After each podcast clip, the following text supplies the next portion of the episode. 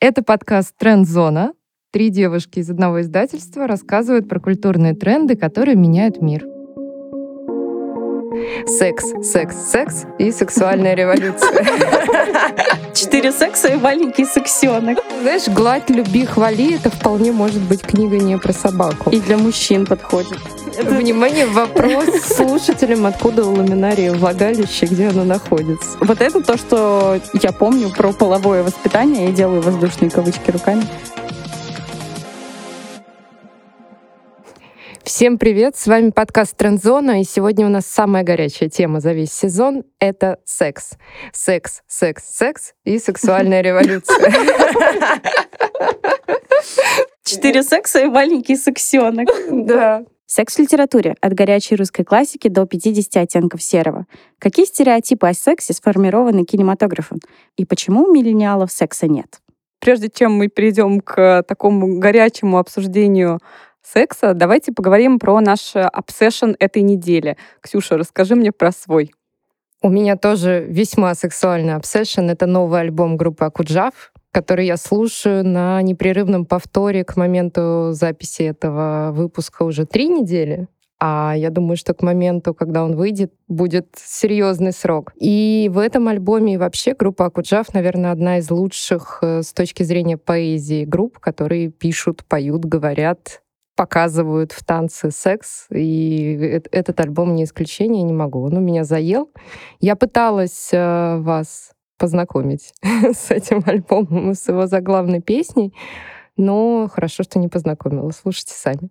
Ксюша, может быть, ты меня лучше познакомишь с Ярославом Тимофеевым, который там на клавишах, если я помню. Прекрасный молодой человек, очень симпатичный. Ну, если группа Акуджа вдруг будет слушать этот подкаст и этот выпуск, Ярослав, Алина, Алина, Ярослав, очень приятно.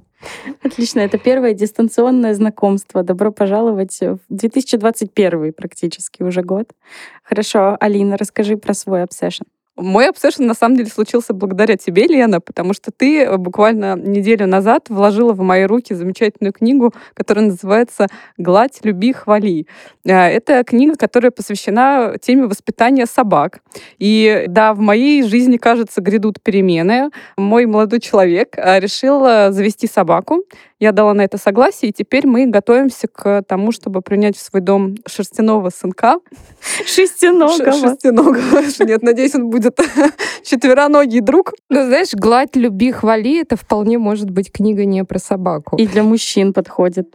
Вообще книга просто уникальная, потому что она настолько классно, смешно и задорно написана, что я в какой-то момент себя поймала на мысли, что уже перестала э, читать именно вот с воспитательной целью, с целью познавательной, а читаю просто потому, что мне интересно, что там будет дальше. И э, мне кажется, это редкий случай нонфика, который полезен и интересен одновременно. И я думаю, что это просто must-have для тех, кто собирается заводить себе питомца, э, чтобы понять, насколько на самом деле собаки похожи на людей, людей, что у них есть и синдром тревожной привязанности. Они так же, как и люди, по сути, воспринимают адекватность и неадекватность человека. В общем, там действительно много полезного и интересного. Если вам это актуально, возьмите книгу в руки, прочитайте. Класс. Я очень рада, что просто случайно попавшаяся на полке книга в магазине подписные издания так здорово вылилась э, в такую любовь. Очень круто. Мой obsession — это сериал от Netflix «Ход королевы». Я думаю, что очень мало людей осталось, которые его еще не посмотрели. И есть э, роман, на основе которого, собственно, была сделана экранизация. Честно пыталась заказать э, этот роман себе на полке, добавила в корзину, пока я ковырялась и искала другие книги, которые я хочу купить, и это уже увели, она закончилась на складе. Я очень грущу. А хочу именно в кинообложке, потому что невероятные просто глаза Анны Тейлор-Джой. Боже, эта женщина очень захотелось уметь играть э, в шахматы и быть э, самой умной женщиной в любой комнате, куда ты заходишь. Это великолепно. Мы э, немного подробнее поговорим про этот сериал в следующем нашем выпуске. Сделаю такую небольшую затравочку. Если вы смотрели «Ход королевы», напишите в комментариях, понравилось ли вам, потому что я осталась в восторге. Но у нас есть вопросы, но мы их озвучим потом. А пока мы переходим к теме нашего выпуска. Мы говорим про секс. Да, и я бы хотела начать э, с разговора про сексуальные стереотипы и про те стереотипы, которые в нас сформировала литература, кинематограф. И зачитаю вам отрывок, может быть, даже вы поймете, откуда он. Из классического произведения, которое некоторые даже проходили в школе или, по крайней мере, в университете. Я в одной папиной книге, у него много старинных смешных книг, прочла, какая красота должна быть у женщины. Там, понимаешь, столько насказано, что всего не упомнишь. Ну, конечно, черные, кипящие смолой глаза. Ей-богу, так и написано, кипящие смолой. Черные, как ночь ресницы. Нежно играющий румянец, тонкий стан, длиннее обыкновенного руки. Понимаешь? Длиннее обыкновенного. Маленькая ножка, в меру большая грудь, правильно округленная икра, колено цвета раковины, покатые плечи — я многое почти наизусть выучила. Так это все верно. Но главное, знаешь ли что? Легкое дыхание. А ведь у меня оно есть. Ты послушай, как я вздыхаю. Ведь правда есть. Дорогие друзья, это отрывок из рассказа Бунина «Легкое дыхание». И здесь э, я его выбрала как раз в качестве примера, чтобы поговорить о том, как в русской классике объективизировали женщину, как к ней относились к некому объекту сексуальности, как это воспринимали и а, авторы, как это воспринимали их герои. И вообще, как вы знаете, Бунин был тем еще сексистом. Мне кажется, про это очень много сейчас принято говорить и осуждать его за многие произведения. Поэтому у меня вопрос. Как вообще так произошло в русской литературе? в какой момент наши авторы вообще свернули не на ту дорогу? И была ли какая-то долгая традиция у этого? Или это только принято в нашей стране? Или это идет как-то глобально в Европе, в Америке, в других странах тоже? Давай начнем с русской литературы. А, как автор курсовой работы «Роковая женщина в творчестве» Федора Михайловича Достоевского могу сказать, что до Бунина был Достоевский, до Достоевского даже был Гоголь с легкими Лермонтов. У моей учительницы литературы одной из э, было принято говорить, что сексуальность вот в классике началась с Карамзина и бедной Лизы что как только женщина, авторы начали убивать женщин за проявление сексуальности, то эта сексуальность вошла в поле диалога и в поле такого литературного дискурса. Если бы Лиза не утопилась, а у них бы был обычный такой легкий романчик между барином и крестьянкой, то все бы было хорошо. Но из-за того, что она совершает э, самоубийство, возникает вот такой вот спор, типа можно, нельзя, дозволено, запретно, желанно, честь поруганная женская и так далее. Вообще само понятие вот этой поруганной женской чести, оно возникает оттуда. А уже все эти крестьянки, которых хватают за мягкое и тащат в темное у Бунина, они уже вторичны по отношению к Карамзину. Угу. То есть э, практически прямой пример. Э, будь девственницей или умри. Получается, что так. До этого будь девственницей или не говори о том, что ты не девственница, но когда эта проблема поднимается, еще в формате бедные и богатые, а не просто девственница или не девственница, то будь девственницей или умри. В американской литературе надо сказать, что я не люблю американскую классику, вот такую прям классику-классику. А в более-менее современной американской литературе, мне кажется, нет такой проблемы поруганной чести и поруганной сексуальности, потому что образы более-менее сильных женщин, они уже появляются с Фиджеральда, и та же Дейзи, которая в «Великом Гэтсби», она достаточно развратный образ жизни ведет, но ее жизнь ничему не учит, и она, наоборот, заканчивает победительницей в этой истории. А те же там героини Айн Рэнд в «Источнике», например, они тоже делают, что хотят, спят с кем хотят, и не получают за это никакой кары. Я тут вспоминаю сразу грозу Островского.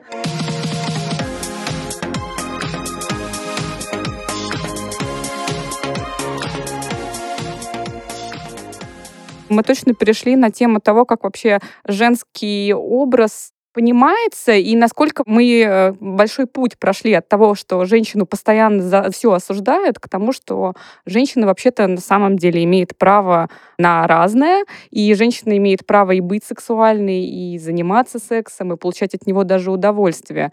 И здесь, мне кажется, тоже мы вышли на такую интересную тему. В последнее время в литературе, особенно в нон-фикшене, постоянно обсуждается удовольствие женщины. Тот самый женский оргазм, про который там, много лет назад, 10 лет назад было вообще не принято говорить, сейчас говорят э, много, откровенно про это пишут книги. И мне кажется, что вот этот такой культурный шифт, это вот, наверное, одна из таких важных точек вообще в революции понимания секса ощущение, что раньше никто не говорил про оргазм. Потом был какой-то период, когда его превозносили и говорили, что не было оргазма, не было секса, а теперь все пришли к тому, чтобы открыто и откровенно говорить, что нормально, если его нет, нормально пытаться его найти, отлично, если он есть, круто, там, продолжайте в том же духе. Интересно обсудить вообще, почему он превозносится так сильно, и те фильмы, которые мы смотрели, когда мы были в подростковом возрасте, и там только показывали какие-то сцены, может быть, они не были 18+, но они явно были для возраста старше, чем мы были в тот момент. Как «Знакомьтесь, Джо Блэк», например, я помню, там есть очень такая чувственная сцена. И там тоже есть эм, какая-то гиперболизация оргазма и его роли в сексе в том числе.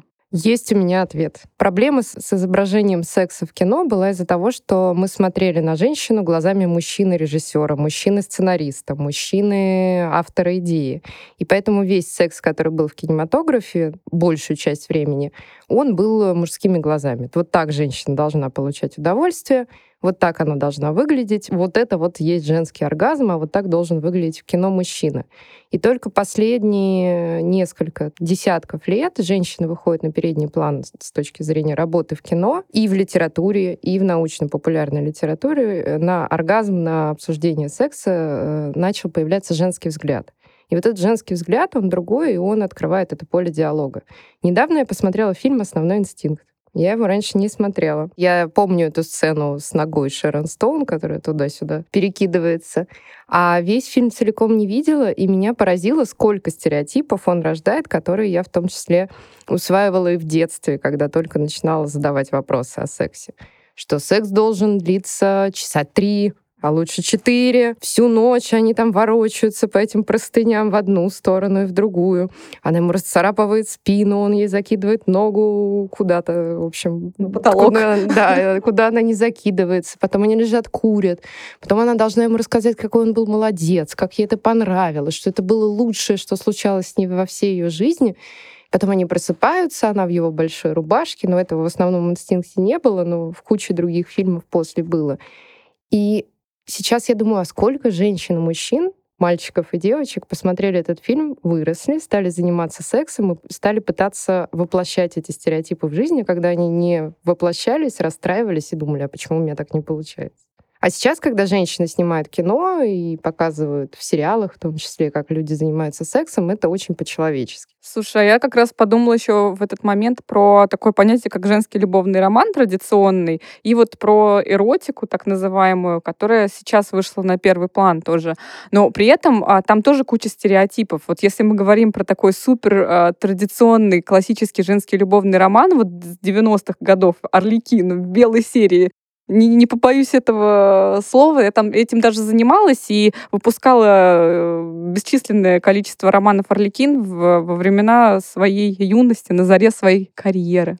Вот. Мечтательно сказала Алина. Да, да. Нет, я просто мечтательно сказала, потому что это очень легкий способ э, зарабатывать на книгах. Они построены по принципу журнала. У тебя есть э, четыре книжки в месяц. Каждая книга, как журнал, выходит раз в неделю. Она э, посвящена какой-то одной любовной истории. Там, условно, девушка в гареме или девушка там, влюбляет там, герцога, герцогини, секретарша и начальник. В общем, много разных сценариев. Но примерно примерно всегда одна и та же история, один и тот же сюжет и такие же герои. Женщины читают до сих пор. Орликин покупает до сих пор. У меня есть цитаты оттуда, если хотите. Давай. Для меня не было бы большего наслаждения, чем быть в вас первым. Прошелестел он ей в ухо, и мурашки затанцевали у Эми по всему телу. «Я буду защищать тебя от ужасной судьбы стать беременной», самоуверенная улыбка Коула опять засигналила ей. Чего она действительно хочет? Просто секса или чего-то более глубокого? А это его загорелая кожа, а это его тело в гладких пластинах бицепсов, трицепсов и других мужских мышц. Близнецы, вернувшись из школы, фактически взяли Эми на себя. Они потащили ее купаться в бассейн, где Эми всех поразила. Выяснилось, что девочка плавает как рыба. За 18 месяцев жизни в пустыне она, очевидно, успела приобрести кое-какие навыки выживания. В глазах его пылал такой огонь, что она похолодела. Ее плоть раскрылась и сомкнулась. В его поцелуях не было никакой неуверенности. Он точно знал, как найти ее губы.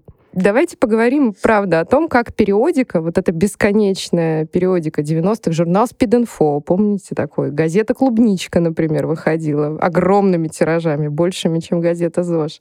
Как, э, почему, как вы думаете, в 90-е столько появилась прессы, которая стала просто кричать про секс и всем навязчиво про него рассказывать? Слушай, ну, видимо, как запретный плод сладок, в СССР секса не было, да, и хочется сразу вспомнить цитату Артемия Троицкого, который сказал, что вообще-то в СССР секс был еще такой забористый и крутой, что нам и миллениальным детям, младенцам такого и вообще не снилось даже. И я как раз, когда ты приводила этот отрывок, подумала о том, что бедные переводчики всегда страдают, когда им приходится работать с такими сценами, потому что красиво описать любовь и красиво описать постельную сцену просто либо очень сложно, либо почти невозможно. И написать, и перевести к тому же. До какого-то времени сцены не были такими откровенными, как в романах серии «Орликин». И иногда авторы их вставляли просто потому, что хотели лучше продавать свои книги. Яркий пример. Один из собеседников Набокова вспоминает, что застал его очень увлеченным, что-то быстро записывающим в блокноте. И говорит, Владимир Владимирович, что вы такое пишете интересное? ОСС. Говорит, а что такое ОСС? Это обязательная сцена секса. Обязательная сцена секса — это то, что авторы вставляют в свои романы, чтобы роман лучше продавался. И в 90-е годы, как раз когда секс наводнил литературу, появилась премия, моя любимая. А, я думала, кстати, что ее нет, а она есть. Я очень порадовалась за самый плохой секс в литературе. Я очень удивилась, что эту премию дают очень хорошим авторам. Это Харуки Мураками, это Томас Пинчин, это авторы, которые делают общепризнанную художественную прозу. Но они вставляют ОСС, и дело становится дрянь. Могут ли книги о любви и сексе быть без ОСС? Вот такой вопрос для вас. Да. Слушай, я думаю, что, конечно, да, но тут важный момент, насколько автор может описать секс так, что не называет ни одного названия, не делает никаких графических описаний, при этом все понятно, очень волнительно и абсолютно завораживающее. Вот это действительно мастерство, и это, мне кажется, такое свидетельство большого таланта. И вот как вот у Бунина, например, часто в его романах и рассказах мы видим, что он описывает какой-то достаточно интимный момент, но при этом он все-таки не пускается в графические описания. Вот, вот это вот важный показатель. Но, с другой стороны, есть огромный запрос, как ты уже сказала, и миллионы читательниц, женщин готовы платить деньги за то, чтобы получать вот такую историю в лоб. И тут уже невозможно не поговорить про 50 оттенков серого, которая, мне кажется, в свое время просто взорвала весь рынок и ну, стала самой продаваемой книгой по версии рекордов Гиннесса. Почему? Хочется спросить. Потому что художественные ценности, да простят меня фанаты, любители, последователи этой книги, она не представляет. Я насчитала там вот этих внутренних мурашек, он накрыл губами губы маленькой богини, которая затанцевала, забилась, заистерилась э, в оргазме. Ну, минимум 50 штук на, только на первый том.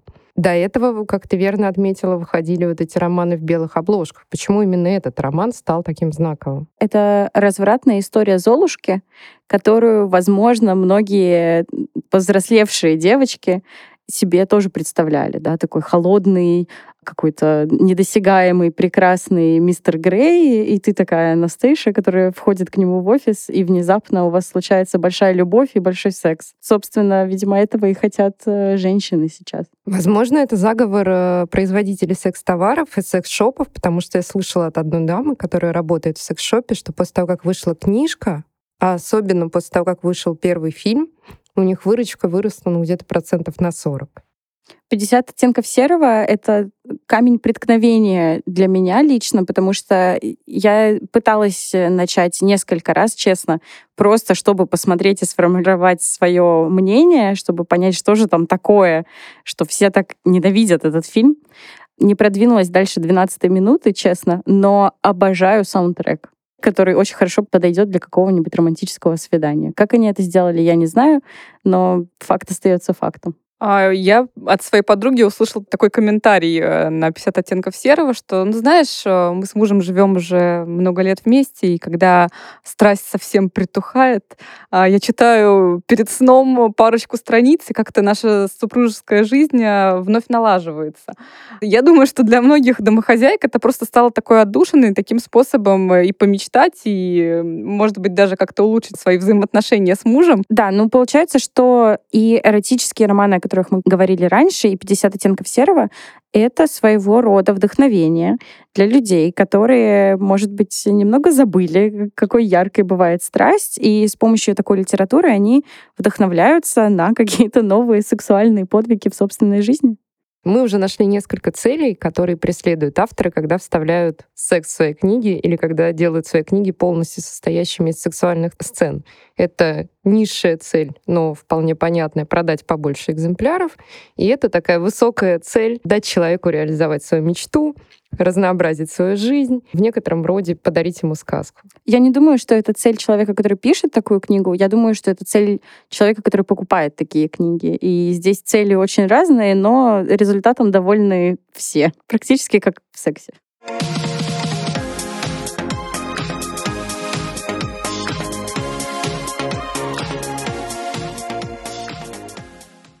Наша рубрика «Клуб бесполезных знаний». Парам-парам-пам. Пам! В пуританской Англии XIX века из общественной жизни старательно изгонялось все, что могло показаться хоть сколько-нибудь эротичным. Так, во время концертов на ножки роялей надевали чехлы, чтобы никто, глядя на голые ноги, не задумался о чем-то непристойном. Мне кажется, что они как раз думали постоянно о чем-то непристойном, и поэтому видели это непристойно янство, непристройство, я не знаю, короче, видели все непристойным вокруг и пытались все закрыть. Ох, эти викторианцы. Мне кажется, ножки рояля в презервативах гораздо более непристойные, чем голые ножки. Они же не презервативами их закрывали. Ну, нет, ну, ну, чехлами на ножки для роялей.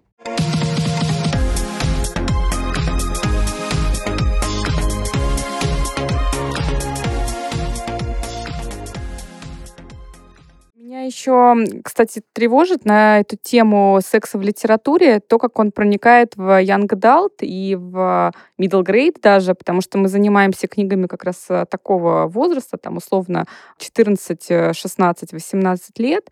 И здесь очень важно отметить несколько моментов. Во-первых, действительно, young adult стал более жестким, более графическим и более откровенным за последние, ну, наверное, лет шесть. И поменялся круг тем. Если раньше это были такие очень традиционные классические истории про героиню Мэри Сью, какого-то плохого мальчика, и между ними там случается их первый опыт, то сейчас мы видим в Young Adult сплошь и рядом какие-то совершенно дикие истории э, про подростковые беременности, про разные э, опыты там, группового секса, LGBTQ э, опыты совершенно такое diversity вот в освещении этой темы необычное.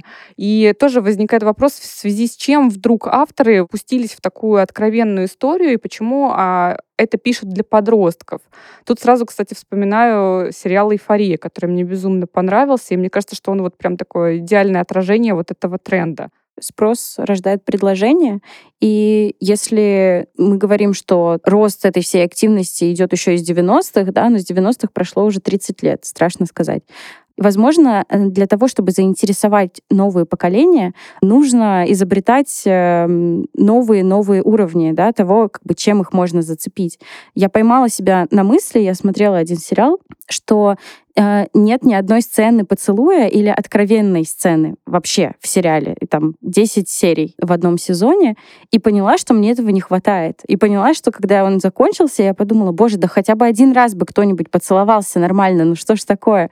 И мне кажется, что вот эта откровенность в книгах Young Adult и в сериалах, которые снимают для этой аудитории, как раз подпитывается тем, что это интересно подросткам. Возможно, как э, первый опыт, которого у них еще не было, да, они хотят на это посмотреть, а как это бывает, а как все происходит, а как, может быть, я могу это для себя организовать, если это уже настолько интересно. Либо просто в качестве какого-то момента, который может зацепить их как аудиторию, и который они смогут потом обсудить с друзьями. Я думаю, что эти сериалы и книги еще нужны для родителей таких подростков, потому что родители не всегда могут с детьми обсудить тему разнообразия в сексе, в отношениях. И очень часто, слава богу, я сталкиваюсь с ответственными родителями, которые сначала сами читают или смотрят книгу, потом они смотрят или читают ее вместе с ребенком или дают ему и говорят, иди читай, это тебе будет интересно, и потом обсуждают эти темы. В идеальном мире такое существует. Я знаю семьи, где так делают, и сейчас у родителей больше возможности быть открытыми в диалоге. Страшно сказать, но Россия — это одна из э, тех стран, где сексуального образования нет совсем. И мы здесь, ну вот ты упомянула, что родители сознательные, заботливые сами начинают этот разговор. А, но разве это работа родителей начинать этот разговор? В том числе и образовательная система должна тоже об этом рассказывать. Это совместная работа, и главное ее не упустить. Потому что в школах можем поговорить про наше детство, я не знаю, как сейчас, в школах начинают говорить про какое-то подобие чего-то связанного с сексом, даже не про сам секс и сексуальное воспитание, а хотя бы про гигиену, месячные и все остальное, но лет с 12 с 13, гораздо позже, чем у детей появляются эти вопросы, гораздо позже, чем дети сами между собой начинают это обсуждать. Поэтому в семье можно начинать такой диалог, а продолжать его в школе. Вот у вас были какие-то попытки, я не знаю, намеки в школе завести диалог о сексе, о том, что это такое? Слушай, у меня нет, насколько я это помню. И у нас был какой-то один единственный урок а, вместо биологии. Нам рассказывали просто про устройство женской половой системы, мужской. А, и все это закончилось обмороком одноклассницы. Больше нам никаких просветительских курсов не предлагалось. Вот это единственный опыт, который был в школе в подростковом возрасте. У нас полового воспитания тоже не было, и не было даже отдельного урока, насколько я помню. Мы проходили это в рамках программы по биологии, по, наверное, анатомии человека и тому, как, э, не знаю, формируется плод. И что для того, чтобы этот плод туда попал, нужно, чтобы определенные действия были выполнены. Все. И помню, что на каком-то уроке то ли природоведение, то ли тоже биологии. Мальчишки, мы были в классе в шестом, э, нашли в каком-то учебнике Э, причем про какие-то ламинарии там было написано. Слово «влагалище» и дико ржали 40 минут. Вот это... Внимание, вопрос слушателям, откуда у ламинарии влагалище, где оно находится. Вот это то, что я помню про половое воспитание. Я делаю воздушные кавычки руками э, в нашей школе. А как вы сами, не хотите, не отвечайте, я могу первой ответить, как вы сами узнали о сексе и когда это было? Могу про себя сказать, что я нашла газету «Спид-инфо» и прочитала там статью «Кто ты в постели? Заяц, лань или слон?» Меня безумно удивило все, что было написано в этой статье, потому что когда я увидела заяц, слань или слон, а в детстве я очень любила животных, и меня интересовало все, что с ними связано, я подумала, что это статья про животных и не связала изображение голой женщины. Я, кстати, до сих пор не помню, в чем отличие каждого из этих видов. Ну, в общем, я прочитала эту статью, у меня возникли вопросы, я никому их не задала. Не помню, у кого из своих родственников я спросила. Если они слушают этот подкаст, они будут смущены этой историей, ну и пожалуйста. Я посмотрела клип группы Тату, и после прочитала о нем в газете, потому что мне клип очень понравился. Я каждый раз смотрела его по телевизору, когда видела. И в газете было написано, что этот клип пропагандирует подростковую мастурбацию. И, в общем, я подошла к кому-то из своей родни и говорю, а что такое мастурбация? И мне сказали, посмотри в словаре. Я пошла, посмотрела, сказала, ага, и все. И на какое-то время, достаточно длительное, меня эта тема перестала интересовать, но время от времени я все равно натыкалась на газету «Спид-инфо», и ее загадочные статьи. Вот такое вот очень обрывочное сексуальное образование у меня было. Да, мне кажется, конечно, наши родители в этой сфере прям совсем э, некомпетентны, ну или, по крайней мере, притворялись некомпетентными. И э, почему-то у, наших родителей, мне кажется, что, наверное, нашего поколения тоже не касается, или касается в меньшей степени, совсем не было принято с детьми общаться на эту тему. Хотя есть э, такая сексолог Мария Ириль, э, говорит о том, что половое воспитание в семье очень важно. И дети, которые не знают, как называются органы, не понимают э, ну, каких-то сексуальных движений или там предпосылок, гораздо более подвержены риску быть изнасилованными или подвергнуться насилию со стороны незнакомцев, просто потому что они даже не смогут родителям объяснить, что с ними делали. Пренебрегать историей воспитания детей вообще ни в коем случае нельзя.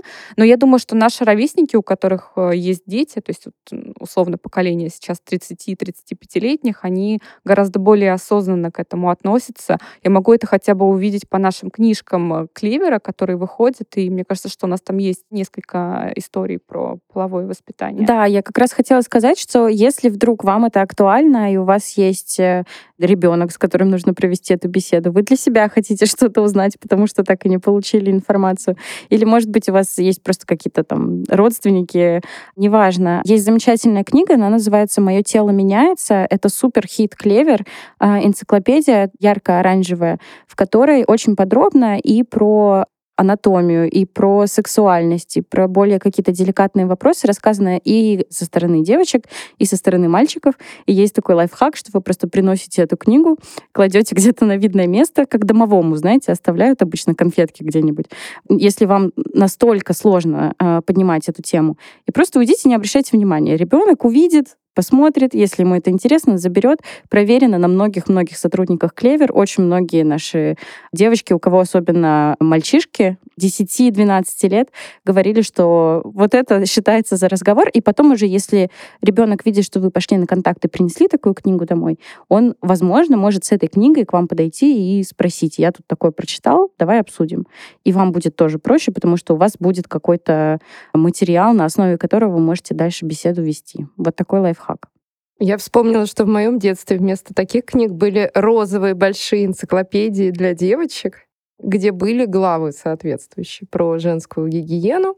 Но там э, в вопросах секса все очень было быстро. Если тебе нравится мальчик, однажды он предложит тебе встречаться, потом вы поцелуетесь, а потом, если вам обоим этого захочется, вы займетесь сексом. И дальше шла глава про беременность. То есть никакой контрацепции, никакого согласия, никаких подробностей, ничего просто. А если ты забеременела, то уж делай вот это вот.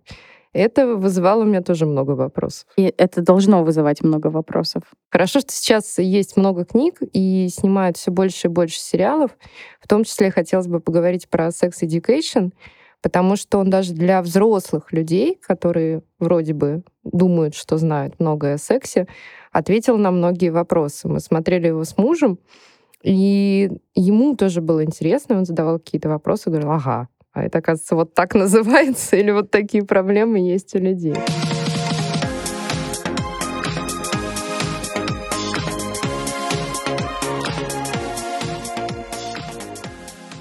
Я хочу поговорить про статью The Atlantic. Она на английском называется Why are young people having so little sex? И это, я бы даже сказала, не просто статья, это такое достаточно подробное исследование о том, что сейчас молодые люди, в том числе те тинейджеры, которых мы уже упомянули, на самом деле при всей доступности информации в интернете, которая сейчас есть, гораздо меньше занимаются сексом и начинают а, половую жизнь позже.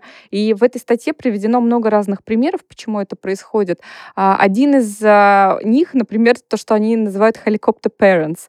Это как раз та история про то, что сейчас родители своих детей и на улицу одних не выпускают, и постоянно за ними бдят и стремятся их занять. И в этом исследовании приводится цитата одного молодого человека, который говорит, да, мне 16 лет, это тот самый возраст, когда много думают о сексе, но мне совсем некогда, потому что после школы у меня футбольная секция, потом у меня бассейн, потом у меня репетитор по английскому. В общем, э, современные подростки настолько заняты какими-то другими делами, что просто у них нет возможности погрузиться в предмет, что называется.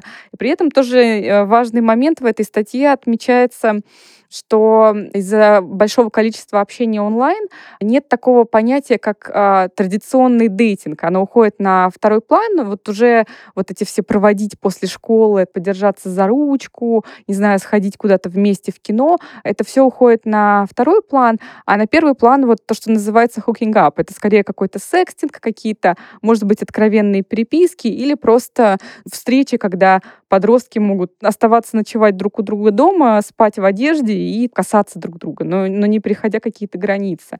В общем, очень интересное исследование. Рекомендую вам с ним ознакомиться и вообще подумать о том, как сейчас э, современным молодым людям э, приходится непросто.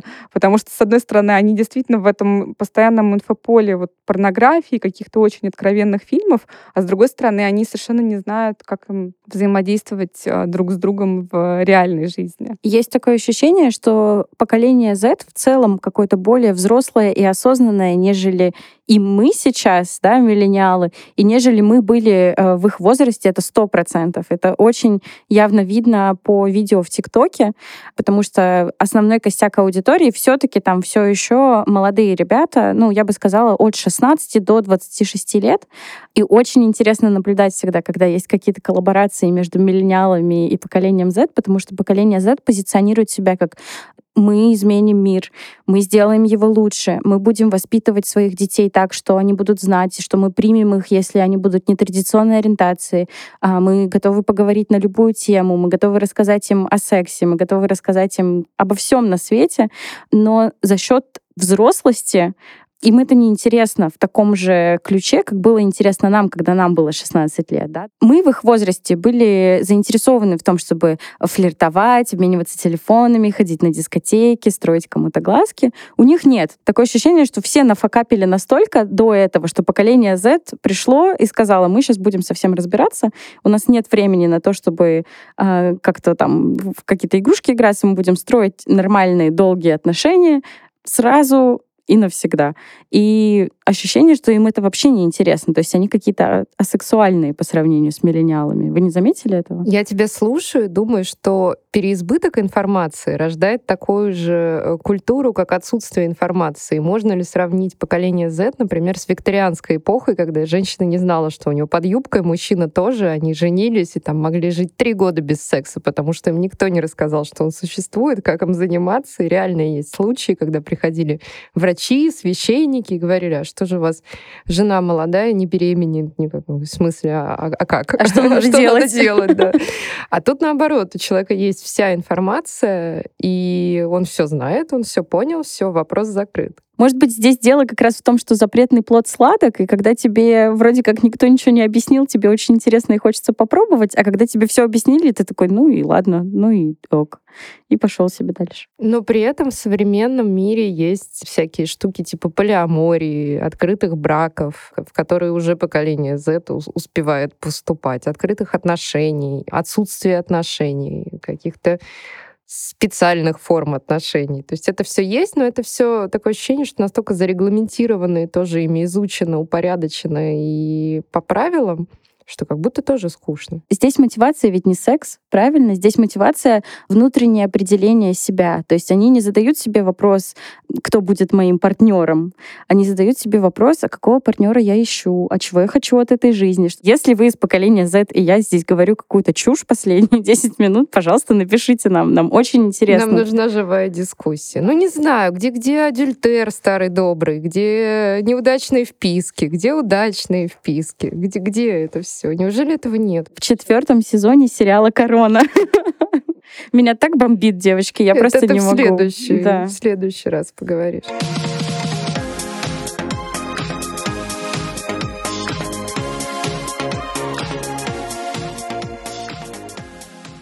Наверное, все-таки лучшее описание секса в литературе, оно без ОСС, оно без секса. Сначала я вспомнила, когда думала о лучшей сцене секса в литературе «Зови меня своим именем», но это все-таки современная литература. Обращаясь к классической, я вспоминаю «Войну и мир», старый добрый адюльтер.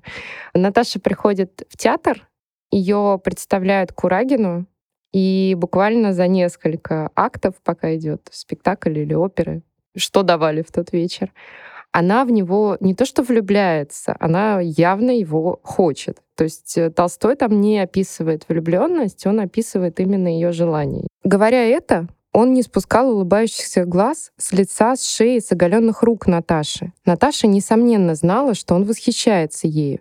Ей было это приятно, но почему-то ей тесно, жарко и тяжело становилось от его присутствия. Когда она смотрела на него, она чувствовала, что он смотрел на ее плечи, и она невольно перехватывала его взгляд, чтобы он лучше уж смотрел на ее глаза.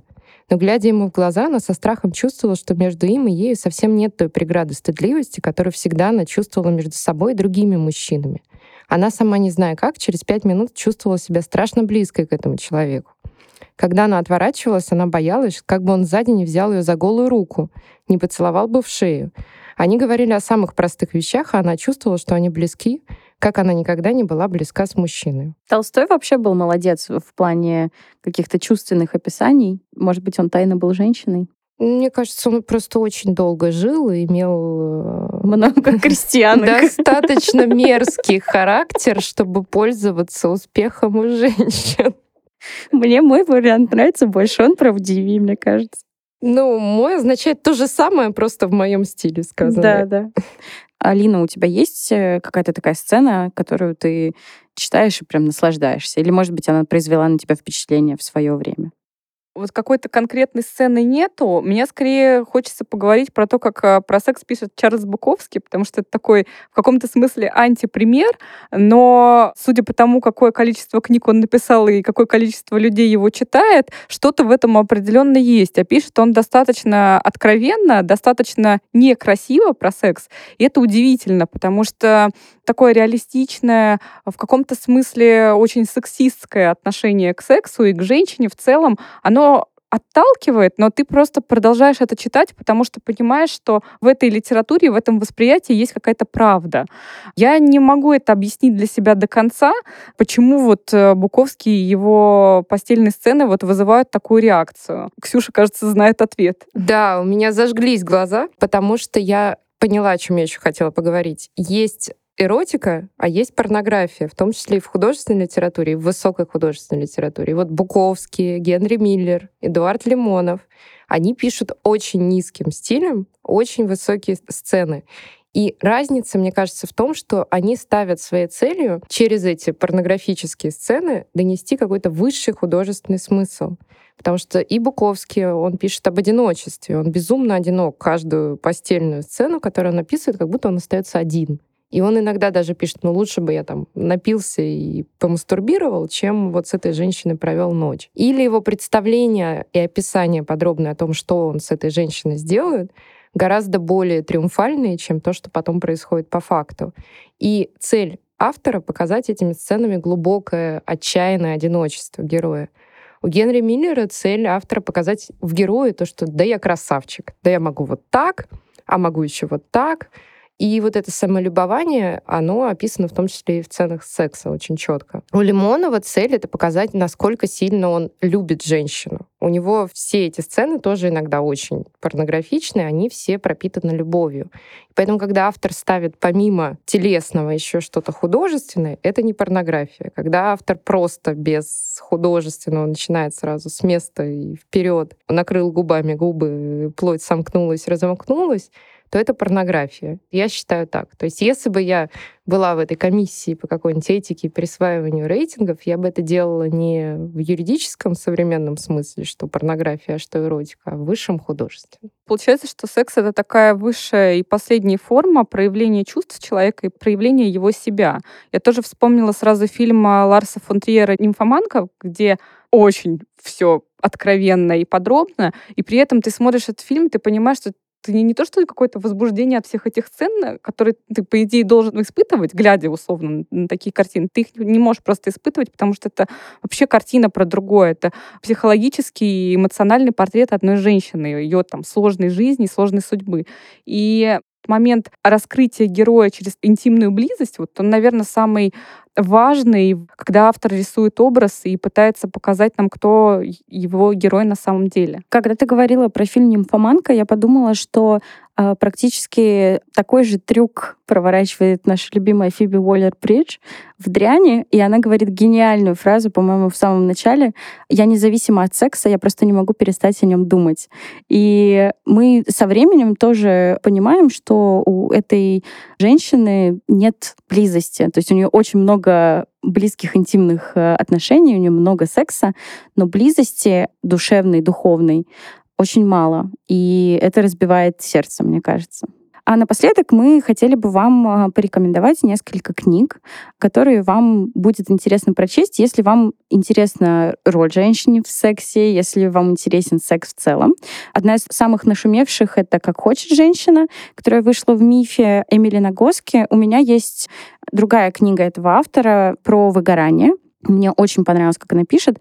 «Как хочет женщина» я пока не читала, но знаю очень много хороших отзывов. Я читала «Как хочет женщина», и я нашла, наконец-то, лейтмотив нашего выпуска. Она совсем не про секс. Она про то, что пока ты себя не полюбишь, пока ты себя не примешь, пока ты не осознаешь, что если ты живая, здоровая женщина или живой, здоровый мужчина, и у тебя нет никаких физических отклонений, с тобой все нормально. И эта мысль в классическом стиле американского нонфикшена на 600 страниц, тебе каждую страницу будет своим способом донесена, что с тобой все нормально, что нормально делать вот так, и нормально так хотеть, нормально так не хотеть.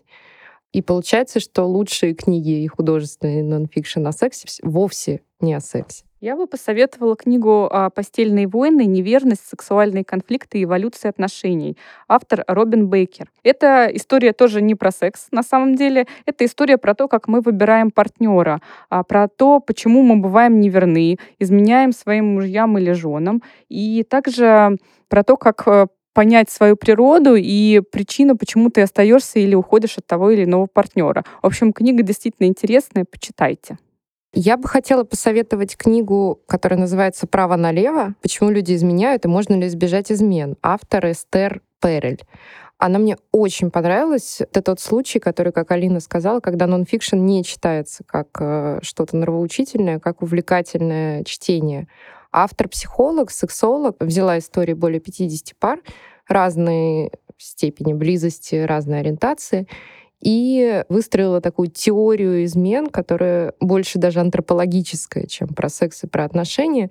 Мне очень нравится та мысль, что раньше люди, когда женились, выходили замуж, они жили общинами в деревнях, в каких-то имениях. То есть э, у мужа или у жены была одна функция, у жены деторождение, у мужа, соответственно, добыча материальных благ. А все остальные функции женщина или мужчина перекладывали на всех, кто был вокруг. Общение, дружба, секс в том числе, там тоже были измены. А сейчас люди ищут в своих э, женах и мужьях, в своих сексуальных партнерах всю эту деревню. И поэтому происходят разного рода сексуальные и отношенческие отклонения. В общем, книга на меня безумно сильное впечатление произвела, я ее советую.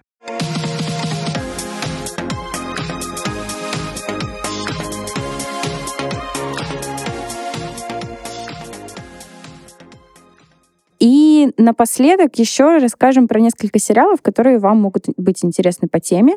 Некоторые из них мы уже освещали. Первое, наверное, это Sex Education. Это то, что болит больше всего в России и за рубежом, как видно, если этот сериал стал настолько популярным. Второй — это «Дрянь». В нем всего два сезона, каждый из них великолепный. Мне не нравится название на русском языке, поэтому Fleabag. Посмотреть его можно, не знаю где, если честно, на Netflix его, по-моему, еще нет. Но очень интересно в разрезе того, как люди себя ощущают именно в отношениях. Великолепная Фиби Уоллер-Бридж, она написала сценарий и сама играет главную роль. И здесь такая Возможно, немного грустная история, но, как она уверяет во второй части, это история о любви. Я хотела посоветовать сериал для миллениалов. Он есть на Netflix, и не побоюсь этого слова, это лучший сериал на Netflix, который я смотрела. Он называется «Изи». Там три сезона. В каждом сезоне, по-моему, 10 историй разных э, пар, и они потом переплетаются ну, в какую-то общую картинку. Там есть история двух братьев, которые открывают э, крафтовый пивной бар и их отношений с женщинами. Там есть история двух девушек, которые сходятся, при том, что обе очень свободолюбивые и творческие, то, как они пытаются построить отношения. Там есть моя любимая фраза про расставание, что фраза «мне надо побыть одному» не означает, что мне надо побыть без тебя. Это значит, что я хочу побыть сама с собой и разобраться в своих отношениях с собой. И этот сериал, там есть очень смешные сцены секса и отношений, но он такой, он самый духоподъемный, свободолюбивый и мудрый на тему разных моделей человеческих отношений. Изи. А я хочу посоветовать сериал «Миссис Флетчер». Безумно смешной. А, история про домохозяйку, которая переживает крушение брака, отправляет своего сына подростка в колледж и начинает э, наверстывать упущенную молодость, открывает э, все сексуальные удовольствия, которые только возможны, влюбляется в очень юного молодого человека, и параллельно ее сын-подросток тоже переживает э, всякие различные проблемы с половым воспитанием и сексом.